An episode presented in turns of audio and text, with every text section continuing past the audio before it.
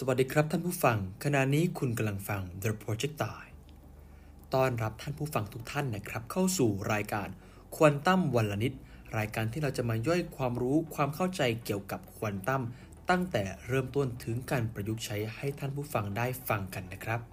อยู่กับ episode ที่ 6 แล้วครับ ในซีรีส์ควอนตัมวันละนิด วันนี้เราจะมาเล่าเรื่องราวของสิ่งเล็กๆ อย่างอะตอมนะครับ ว่ามีที่มาที่ไปอย่างไร โดยในช่วงเวลาเดียวกันกับการศึกษาธรรมชาติของแสง ความลับเกี่ยวกับอะตอมเริ่มถูกเปิดเผยเบาะแสแรกคืออนุภาคเล็กๆ ภายในอะตอม จากการทดลองหลอดรังสีแคโทด การทดลองดังกล่าว เริ่มจากการปล่อยลำแสงไปตกกระทบบนฉาก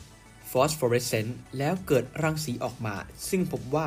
รังสีดังกล่าวแทนที่จะเดินทางเป็นเส้นตรง กลับเบนเข้ามาที่ขั้วบวกของสนามไฟฟ้าแทนเราเรียกรังสีนี้ว่ารังสีแคโทด จนกระทั่งในปี 1897 นักฟิสิกส์ชาวอังกฤษเจเจทอมสันสันนิษฐานว่ารังสีแคโทดอาจเกิดจากอนุภาคที่มีประจุลบ โดยอนุภาคนี้มีมวลน้อยกว่าอะตอมมาก ๆ และอยู่ภายในอะตอม อนุภาคนี้ภายหลังถูกเรียกว่าอิเล็กตรอน และนี่คือการเปิดประตูสู่สาขาใหม่ของฟิสิกส์อย่าง particle physics หรือฟิสิกส์อนุภาค จากสมบัติทวิภาคคลื่นอนุภาคที่ผมได้เคยได้เล่าไปใน episode ก่อนหน้านี้ ไม่เพียงแต่แสดงถึงธรรมชาติของแสง แต่เจาะไปถึงระดับอะตอม แล้วเราจะเข้าใจที่มาที่ไปของอนุภาคเหล่านี้ได้อย่างไร จากแนวคิดของเจเจทอมสันอนุภาคขนาดเล็กที่มีประจุลบจะกระจายตัวในพื้นที่ที่มีประจุบวก เรียกโมเดลนี้ว่า plum pudding model อย่างไรก็ตามในปี 1908เออร์เนสต์ รัทเทอร์ฟอร์ด ฮันส์ ไกเกอร์และเอ ค้นพบการทดลองที่ซับซ้อนกว่านั้น การทดลองอันโด่งดังที่เริ่มจากการปล่อยอนุภาคอัลฟาผ่านแผ่นฟอยล์ทองคำบางๆ ไปยังฉากฟอสฟอเรสเซนต์อนุภาคส่วนใหญ่ผ่านทะลุแผ่นฟอยล์ตรงๆ ไปยังฉากด้านหลัง บางส่วนมีการเบี่ยงเบนไปด้านข้าง แต่มีส่วนน้อยที่สะท้อนกลับมา ซึ่งขัดกับสมมติฐานของ plum pudding model ที่ในอะตอมไม่น่าจะมีสิ่งที่มีพลังงานมากพอในการสะท้อนอนุภาคอัลฟากลับมาได้ จึงสันนิษฐานว่าจริง ๆ แล้ว พื้นที่ส่วนใหญ่ของอะตอมนี้น่าจะเป็นที่ว่าง และมีประจุบวกอัดแน่นอยู่ในใจกลางของอะตอมเราเรียกว่านิวเคลียสและมีอิเล็กตรอนเป็นประจุลบกระจายอยู่รอบๆ แบบจำลองอะตอมของรัทเทอร์ฟอร์ดนี้ยังมีปัญหา เพราะไม่สามารถอธิบายได้ว่าทำไมอิเล็กตรอนที่มีประจุลบ ถึงไม่ถูกประจุบวกในนิวเคลียสดึงให้หมุนเป็นเกลียวตกลงไปได้ ทำให้อะตอมนี้มีความไม่เสถียร นักฟิสิกส์ชาวเดนมาร์กนีนโบ เสนอแบบจำลองอะตอมที่เริ่มใช้ทฤษฎีทางควอนตัมมาประยุกต์ใช้ โดยเสนอว่าวงโคจรของอิเล็กตรอน เป็นวงโคจรที่แน่นอน มีระดับพลังงานเฉพาะตัวในแต่ละระดับชั้น หากอิเล็กตรอนจะเปลี่ยนวงโคจรได้ไปยังวงโคจรระดับที่ต่ำกว่า จะต้องปลดปล่อยพลังงานในรูปแบบของแสงหรือโฟตอน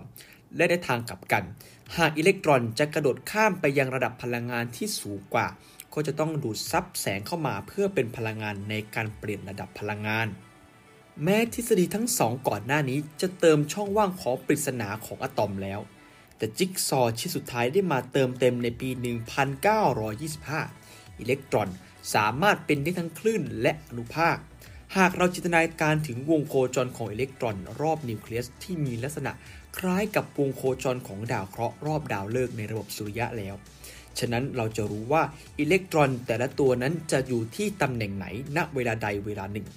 แต่ถ้าว่าเกิดความซ้อนทับของความน่าจะเป็นในการพบอิเล็กตรอน จากเรื่องของความยาวคลื่นของเดอบรอยในวงโคจรนั่นเอง จึงทำให้ตำแหน่งของอิเล็กตรอนมีความคลุมเครือ นักฟิสิกส์ชาวเยอรมันเวอร์เนอร์ไฮเซนเบิร์กและเออร์วินชโรดิงเงอร์เสนอว่าวงโคจรของอิเล็กตรอนนี้น่าจะไม่ได้มีลักษณะเป็นวงโคจร ดังที่นีลส์ โบร์ได้เสนอ แต่น่าจะมีลักษณะเป็นกลุ่มหมอกของอิเล็กตรอนมากกว่า ซึ่งแบบจำลองสุดท้ายนี้เป็นแบบจำลองอะตอมที่ได้รับการยอมรับในปัจจุบันนะครับ ในวันนี้เราก็ได้เล่าเรื่องราววิวัฒนาการความเป็นมาของสิ่งเล็กๆ อย่างอะตอมว่าสุดท้ายแล้วเนี่ยมันนำไปสู่ควอนตัมอย่างไรนะครับ เราบอกแล้วว่าช่องของเราจะมาย่อยความรู้ความเข้าใจ ตั้งแต่เริ่มต้นจนถึงการประยุกต์ใช้นะครับ ท่านใดที่ชอบคอนเทนต์เกี่ยวกับวิทยาศาสตร์ เกี่ยวกับฟิสิกส์เกี่ยวกับควอนตัมและเรื่องอื่นๆ ก็สามารถที่จะกดไลค์กดแชร์กด subscribe channel ของเราได้นะครับแชร์ไปให้เพื่อนๆที่สนใจในเรื่องนี้เหมือนๆกันได้นะครับ เพราะฉะนั้นสำหรับวันนี้นะครับขอจากลาท่านผู้ชมไปก่อนแต่เพียงเท่านี้นะครับ สวัสดีครับผม